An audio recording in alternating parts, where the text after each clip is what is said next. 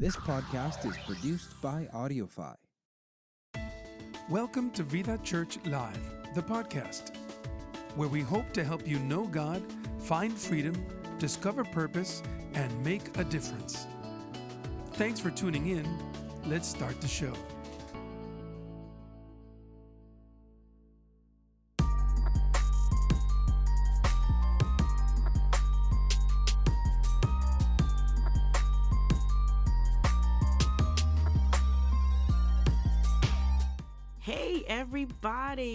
Welcome to Vida's podcast.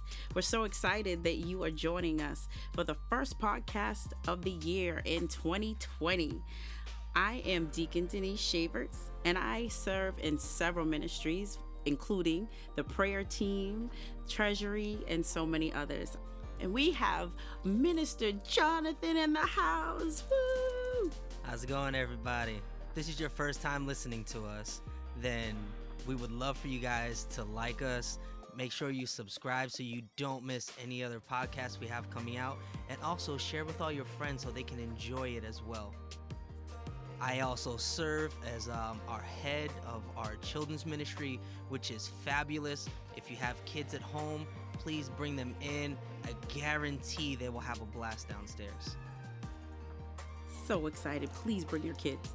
In this podcast, I want you all to know that you're going to get to meet all my fellow brothers and sisters, and they'll be joining us in future podcasts to come. I'm excited to hear what they would have to say as well. and our goal is to give you guys enough of the Vida experience so that you you guys would want to visit us in person. You know, we're we're a church located here in Woonsocket, Rhode Island, and our services start at 10 in the morning. Today's sermon is called The Last Minute Hero, and Bishop is going to be talking about the two men who were crucified with Jesus. One man who died as he lived, a thief, a liar, and a sinner. But that other one who died, he died as a last minute hero. Let's go to the altar and learn and hear about the last minute hero.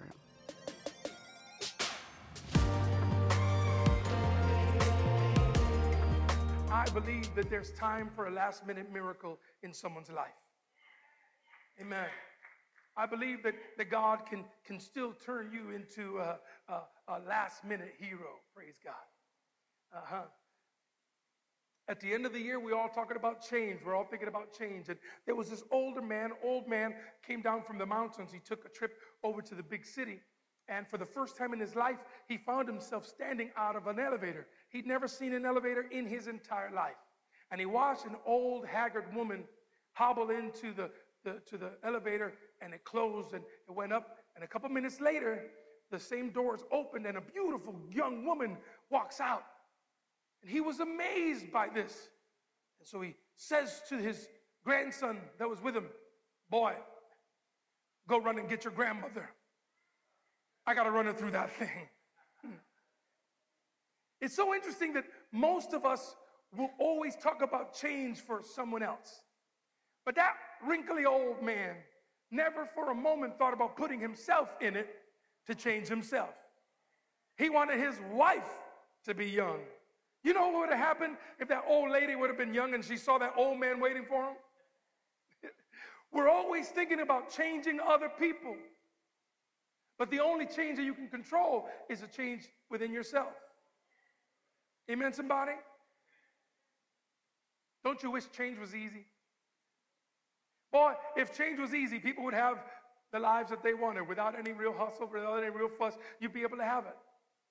We look within ourselves and we see so many things that we want to change, that need to change. And I'm not talking about physical appearance. While physical appearance is certainly a part of it, but most of us struggle with our attitudes and our thoughts and our emotions. And, and, and, we, and we handle, we're struggling with all this stuff like addiction and anger. And we, we struggle with fear and frustrations and our old habits. And, and we're, we're, we're dealing with the frustrations of, of our gambling and our drugs and our attitudes and our old relationships and our old language. And some of us are just so fed up with the lust and the pornography and the secret sins. These lists go on and on of things that we would love to change about ourselves. And often we say that we want to change. And some people even put some effort into trying to change. We may even try to change ourselves. We start to tr- we start to change by trying to change our behavior, but changing your behavior doesn't change you within. You can act like a good boy, but if you're a bad boy, you're going to come out. You're going to be who you are no matter what. So you might as well spend the time and the energy in changing your inner self before you start working on your outer self, your behavior. Amen. But ultimately, our best attempt to change are fleeting and unsuccessful. Most of us have a hard time changing. Let me see the hands of those people that have tried to change but are stuck somewhere. Amen. It's, it's not, it's no shame in it. Everybody, everybody wants to change. Everybody wants to improve. Amen. There's nobody in this room who is exactly how they want to be. Amen. There's always a journey. As a matter of fact, if you don't want to change, you become complacent. Amen. And complacency is very, very dangerous for a believer. The problem with, with, with wanting to change is that the change that we want comes from suffering. There's a pain in your heart, there's a pain in your life, and, and your attitude and your behavior is causing other people pain, or worse, other people's actions are causing you pain, and you're suffering. And so you come to God from a place of suffering, and you come to God and say, I don't want to deal with this no more. I'm tired of this. Now, there are two ways to respond to suffering, two kinds of responses to our own personal suffering. Number one, we can rail against God and we can say, you know what, if you were such a great and powerful God, if you were so awesome, if you were so loving the way they say, if you were so, so, so, so wanting to be with me the way that song talked about, man, if you want to do that, you wouldn't put me through the hell that I'm in. That's one way to deal with suffering. The other way to deal with suffering is acknowledging that we're sinners and that we don't deserve any good thing. We don't deserve it. Amen. We cry out for mercy and help in our time of desperation.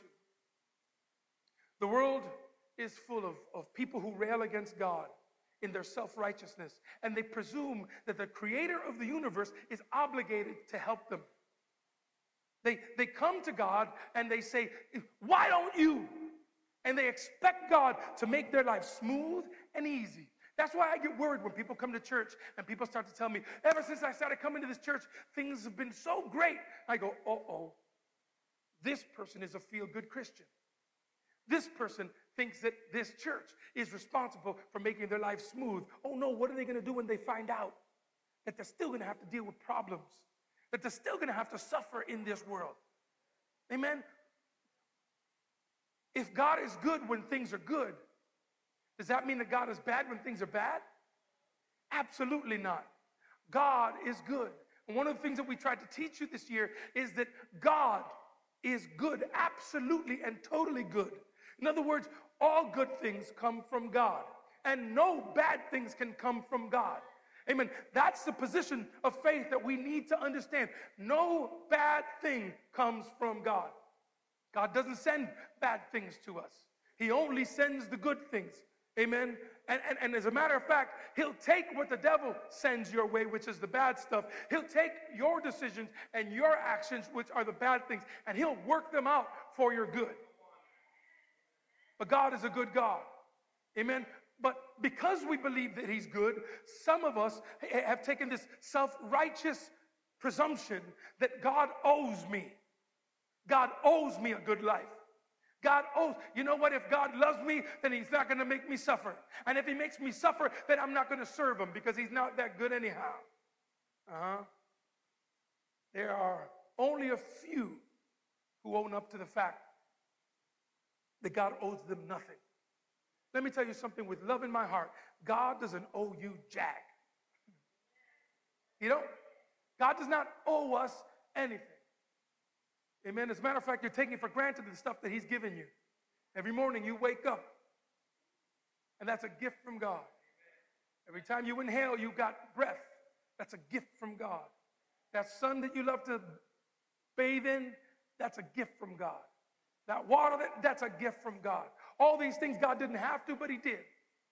And, and, and, and, and beyond holding the sun in its place and telling the waves to stop at the beach, amen. Other than that, God doesn't owe you anything. Bishop, that's kind of mean for the last sermon of the year. Hmm. I think that in Luke, I think that in Luke, we rec- it's recorded the story of two thieves that teach us uh, that there's a great reward responding to suffering, like the second way, the, the, the, the person that doesn't expect anything from God. Let, let me just let me let me teach you. Notice that, that in the cross, Jesus is, is on the cross, and to his left and to his right, there are two thieves. Amen? Everybody know the story? That there's a thief to the left and a thief to the, to the right of Jesus. So, so there are three people being crucified. Jesus is in the center. Both are suffering, just like Jesus is suffering.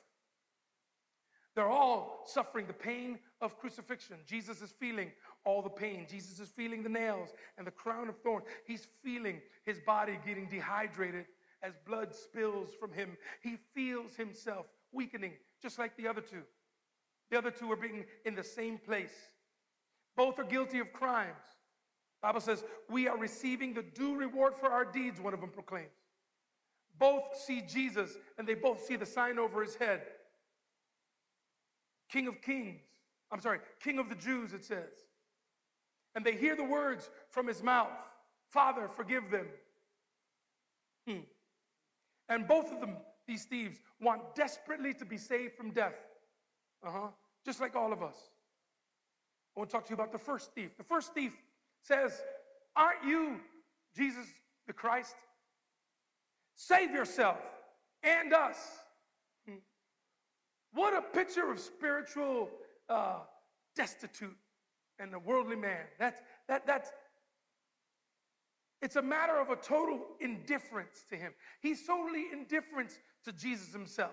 He's just saying, if you can get out of it, he's not proclaiming Jesus' deity. He's saying, if you can, if you're supposed to be so great, get yourself out of this, and by the way, get me out of this too. To him, right and wrong, praise and blame, good and bad are no interest. To the first thief, it doesn't matter if Jesus is or isn't the Son of God. If he can get him down, that's what he wants. He just wants to use him as an escape. That's what he wants. And a lot of people at the end of the year, they're coming to Jesus as, all right, now it's time to save the year. Come on, God, do what you do. Mm-hmm. He might even believe that Jesus is the Messiah, the King of the Jews, but, but it's only a matter of convenience to him. He'll take anybody as king. It would, it would have been a frog up there, and if they would have told him he can get him off the cross, he would have told the frog he's the king. He just wanted to get out of it. And some folks just don't want to go to hell. And like the first thief, you're saying, okay, if you're the king, keep me out of hell. Save me. Save me, why don't you? There's a way one whole segment of humans relates to God and suffering. Suffering interprets their private worldly goals and, and, and, and, their, and their pleasures. It, it interrupts all the stuff of their life. They don't like the suffering. So, so why not try God? Some folks are here and they're saying, Well, I tried everything else. Why not try God? Why not say that He's the king? If He can get me down, I'll try anything. Uh huh. The thief had no spirit of brokenness, he had no feeling of guilt of the things that he did. He didn't have any penitence or humility. He didn't humble himself. He didn't cry out for forgiveness. He just said, I don't want to die. Save me. Mm-hmm. Mm-hmm. And that's how many of us approach God. We approach Him and saying, I just don't want to suffer. Make my life easy. I don't like, I don't like the pain. Because of your grace and your mercy, I'm allowed to do bad things. And at the end of the day, I can ask you to forgive me, and you forgive me, and I expect everybody else in my life to forgive me too. It's an entitlement position toward forgiveness. We just expect people to give us another chance after they've given us another chance and another chance.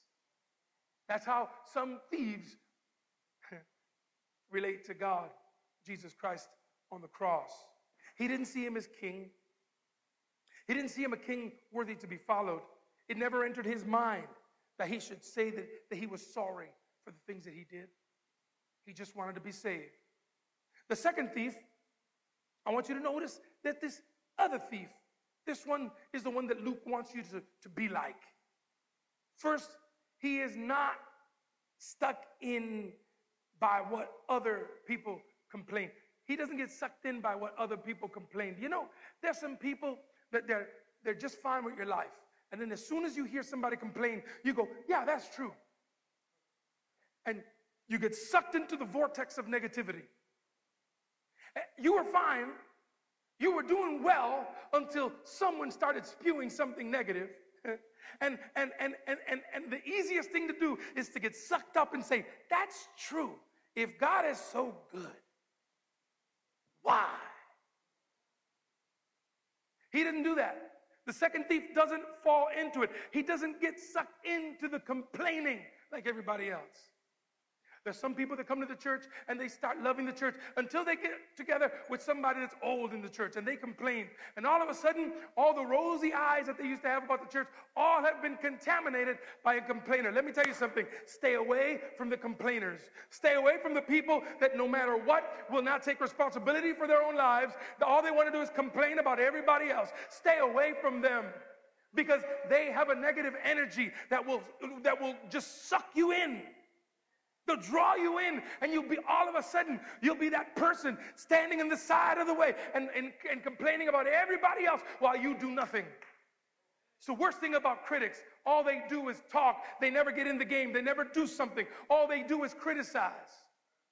Don't allow yourself at the end of the year, don't allow yourself to end the year complaining about how tough it was, how hard it was, how many things went wrong. Don't do it. Don't be like the first thief, be like the second thief. He doesn't get sucked in by the negativity of the other. Amen, somebody. It says, if you are God, this is what people say.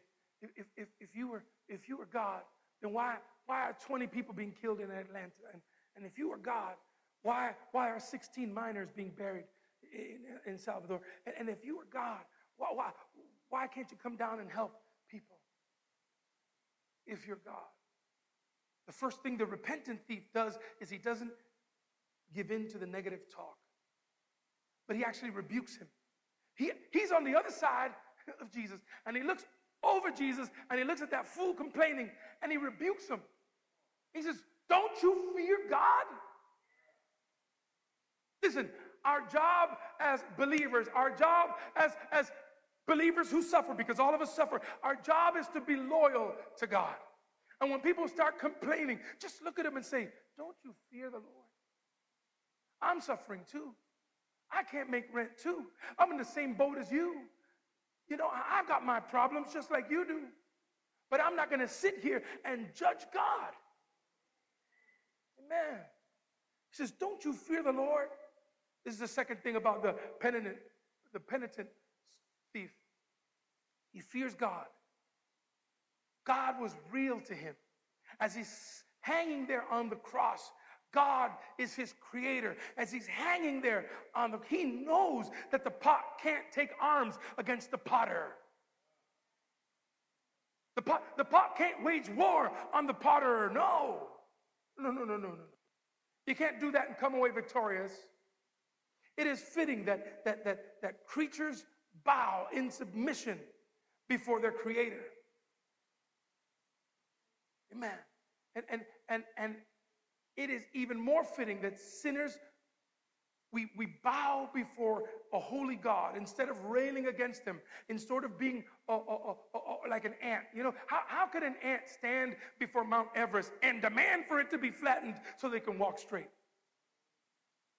Ants don't have that power, and you don't have that power to judge God, to complain against God. He's greater than us. He's greater than us. Third, the penitent thief admits that he had done wrong. And this is where it gets hard for all of us. All of us will say, well, God didn't do it. And we're going to look at all the people that let us down. But we're so slow to write a list of the things that we did to ourselves in 2019. What about the times that you made plans and you didn't go through with it? What are the times that you lied to your own self? What about the times when you said you'd do something and you didn't come through for yourself? Mm-hmm. Oh, we can sit here and blame God for all the things we think He didn't do, but we will not take a look at ourselves and say, you know what? This is my fault. Somebody today has to take ownership of their life and say, you know what? This is my fault. That's what the thief did. Feared the Lord and he took resp- personal responsibility. Oh, this is something that doesn't preach real easy, but it preaches good into your soul. Because you can, you can, you can rail about your financial woes this year. You can rail about your health. You can rail about all this stuff. But at the end of the day, how much of this is your fault? Don't you owe it to yourself to own up to your mistakes this year? Instead of just blaming others. Don't you think it's almost comical when you see other people making mistakes and doing wrong, ignoring good advice, just spending money crazily, and then at the end of the day they come crying to you, Oh my God, I need God to bless me. Oh my God.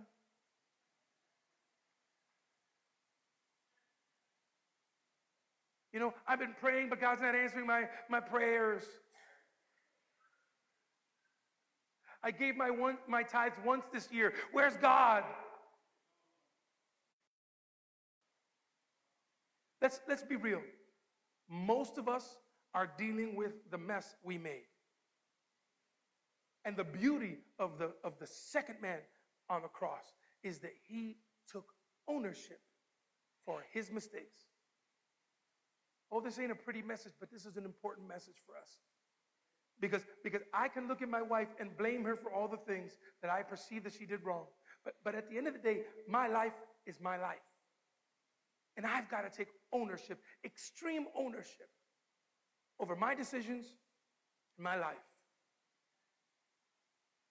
Amen. It's important for us to learn from that, from learn from this guy. The third thing, he admitted that he had done wrong. Listen to what he says. We are receiving the due reward for our deeds. We're receiving it. I did this. God didn't do it. God warned me. I heard Jesus preaching on the mountain. I heard about the miracles that he was doing, but I never went to see him. I did this to me. And, and, and some folks may say, well, Bishop, you're being a little bit fatalistic. You know what? There's an amount of responsibility that you need to take for your life, and that is not fatalistic. That's called being responsible. And if more of us did this, we, our, society would be in a better place. And more of us did this, we would be in a better spiritual place in our lives. He said, I did this to me. Nobody else did it to me. He had no desire to save face anymore. He wasn't worried about who's going to say what about. He's already hanging on the cross. What are they going to say? What more can they say? He had no more will to assert himself. He was here laid open before God. He, it was it was it, man. This was it. He's coming at the end of his life. He's about to die. Time is running out. Soon he would be dead. Why pretend anymore? Why pretend he was here, laid open before God, and he was just willing to just say, It's me. I did this to me. It was me that stole. It was I that broke the law. It was I that cheated. It was I that did it. And I need to take responsibility for what I did this year. I know people right now who are in trouble, but instead of laying down their self righteous defense, they are devising every means to finagle and distort so that it appears, so that they appear innocent and cool. Oh, I didn't do anything. Oh, oh, I don't know how I got to. Come on, man. You're a big boy. Come on, man. We're not kids anymore. Own it. Own it. The first and most important thing for you to do in order to get God's favor is to own your mistakes. That's called repenting. I realize what I've done and I'm sorry. Amen. The penitent thief gave it all up. Says, I deserve this. I deserve to be on this cross. I did it. You know, they say that every person in jail is innocent, right? But it's the ones that can say, I did it. It's the ones that can say, you know what? I got caught. I was stupid, but the truth is, I did wrong. Those are the ones that when they come out, they'll change their lives. The ones that consider, that, that continue to think they're guilty, will get out and do it again. You may not have been in prison, but you've been in another type of prison. You may not have been behind walls or behind bars, but there are walls and bars in your heart and in your soul. And your lies have put you there. And your, and your, and your lack of, of owning your own life has put you there. I want to preach freedom to you today. Listen to what he says. We are under the sentence of condemnation justly. We did it. We did this. How can you disrespect an innocent man? How can you disrespect the Son of God? This is the real test of humility before God, my brothers and sisters. It's not all the worship. Worship is important, but all of that worship that we did prepares your heart for what I'm talking about right now. Worship, worship is what worked the ground and, and, and, and hallowed the ground and prepared the ground for the seed that I'm depositing in it now. All that worship and singing and crying we did was in preparation to hear this word, take it, and make it germinate and give fruit. Amen. Amen. Many, with their mouth, confess their sins. God, be merciful to this miserable sinner. But when some trouble comes, we get angry at God. And this anger reveals that we don't really feel undeserved before God. We, we don't really feel like we did anything wrong.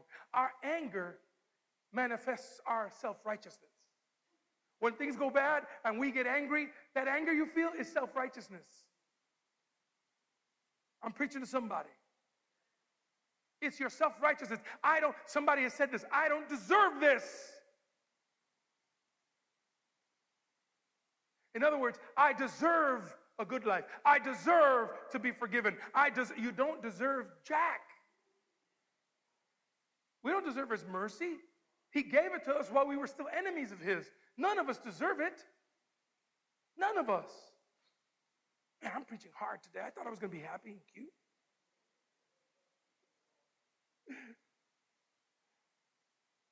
There are not a lot of people like Job anymore. Actually, never were. Job lost everything. He lost everything. And you know what he said? Put it up. I think it's in the screen there. I want you to read this with me. I want you to say what Job said. Can you see that in the screen? Let, us say this with me together.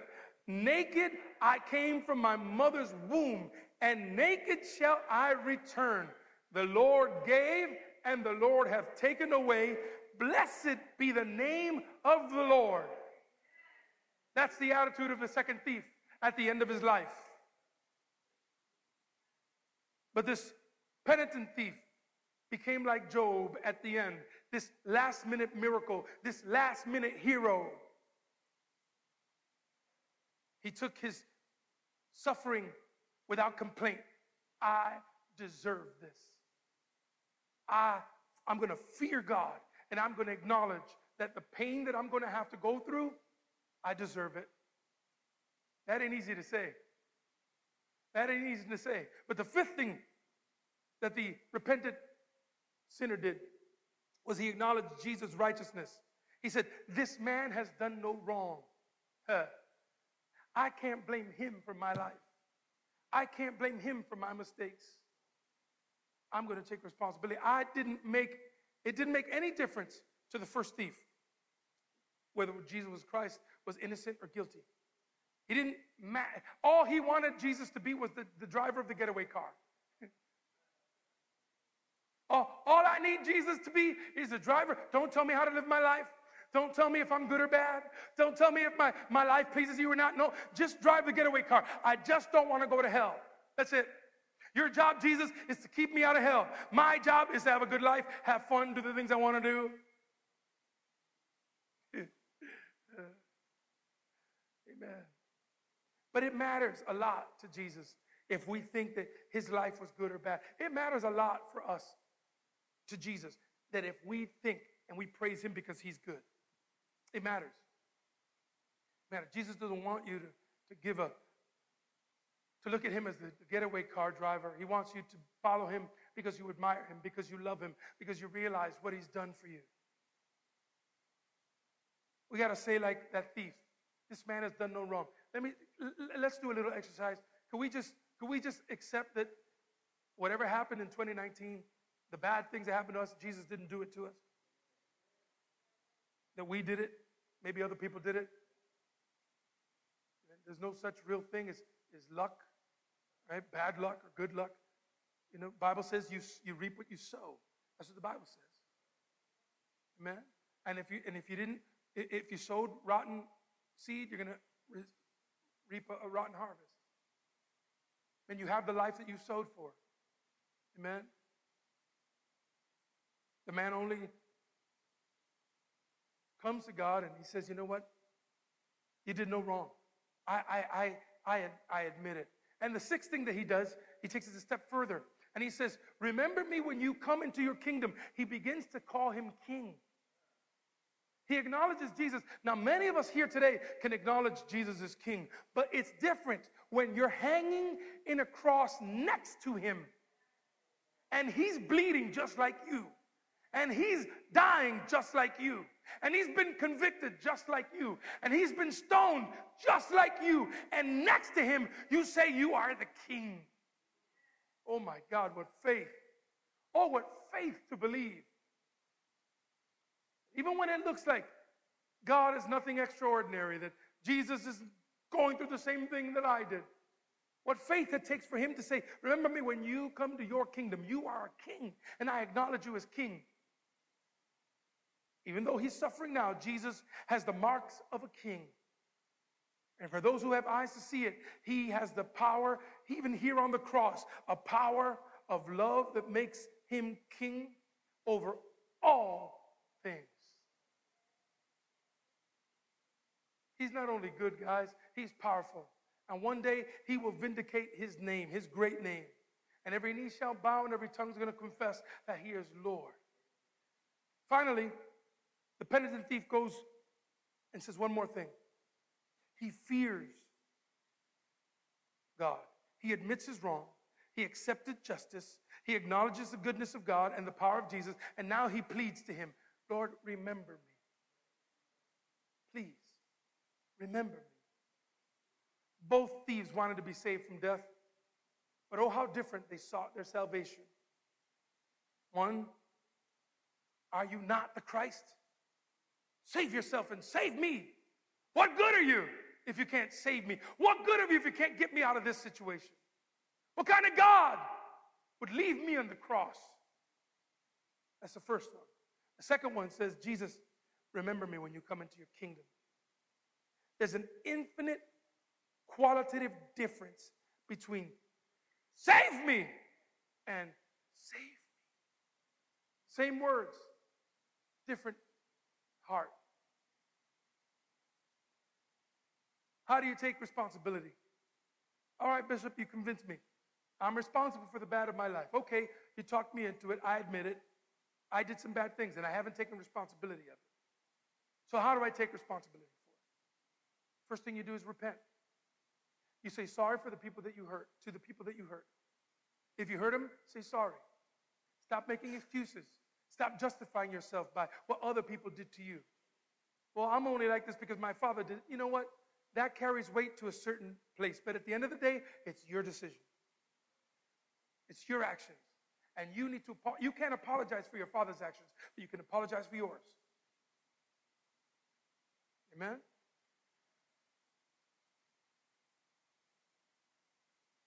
Now, what motivates Jesus to, to forgive this, this, this penitent thief, there's a, a, a fearful silence toward Jesus. He, he, he's, he's, he reaches out to Jesus out of his pain. He no longer judges people. He's no longer blaming, uh, you know, all the people. He's blaming himself, and he's coming to Jesus and saying, "I'm sorry. Please remember me when you're going." And so Jesus says to him, "Today, you will be in paradise with me. This very day." The reward for him is instant. The reward of repentance comes instantly, but you've got to come to a place of repentance. You can't expect the reward without the repentance. You can't, go, you can't expect the blessings of God without first coming to Him and saying, I understand. This is almost too good, guys. This is almost too good that when you accept your responsibility and you ask God to forgive you and you ask the people that you hurt to forgive you, God is not going to make you wait for a reward. He's going to forgive you on the spot. You don't have to walk through, through, through miles uh, uh, kneeling on, on, on, on, on rocks. You get forgiven instantly. Today, the Spirit of Jesus and the renewed spirit of the thief would be that would be in, in paradise. Today, it is a lesson to us. It's time for a last minute hero. And I believe that you're the last minute hero. The year's almost done. And, and I got news for you. Everybody's expecting for the new year to bring a whole new thing. It's just another day, guys. The new year doesn't change anything without a new you. There's nothing that changes in 2020. Nothing. If you don't prepare yourself to be different in 2020. If you keep sowing the same seeds, guess what you're going to get? The same fruit. So, so at the end of the year, I believe it's time for us to kind of come to this place. Did we get the video up? Do we have the video? I got this video that I want to show you, and, it, and it's a sports metaphor. And after we see the video, I'll, I'll, come back and talk to you about it. But, but, but put yourself in the, in, in the, in, the, in the position of, of being the last minute hero. We're almost at the last day of the year, and I want you to put yourself as that man on the cross, the last minute hero, looking for a last minute miracle. Let's watch this. Is off. Portland has a timeout. Lillard, a chance to send the Thunder home. Lillard, long range three, and it's good! At the buzzer! Damian Lillard! Are you kidding me?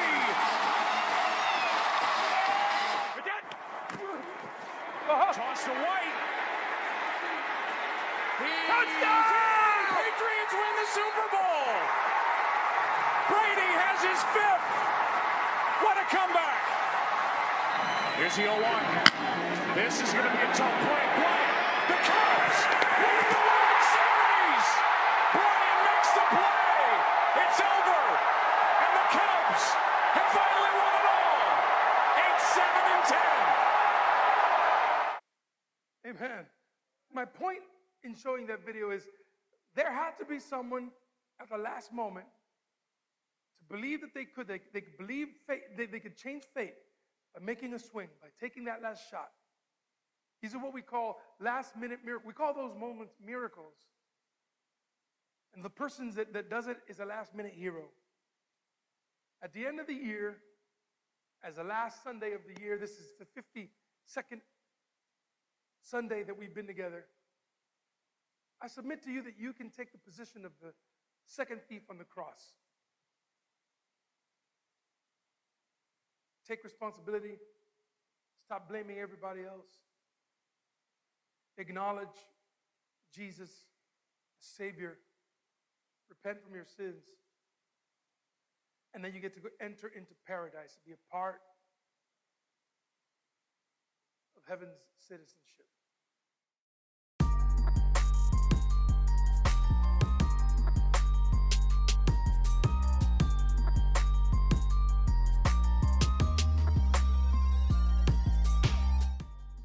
That was awesome. I just love to hear the newness of what God is doing in our lives. But you know, I gotta say, I didn't expect to be here today. I came here for a meeting, and um, here I am Yeah. on the podcast.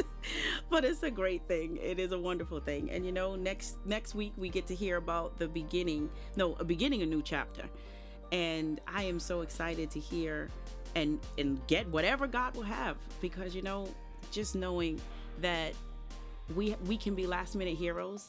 I mean, we can take that in any part of our lives. What do you think about minister? I think it sounds great. Um, I really do hope you guys enjoyed um, today's sermon. And please come back next week. It's going to be a powerful message, and I promise it will impact your life. Thank you guys. We'll see you next week. God bless you.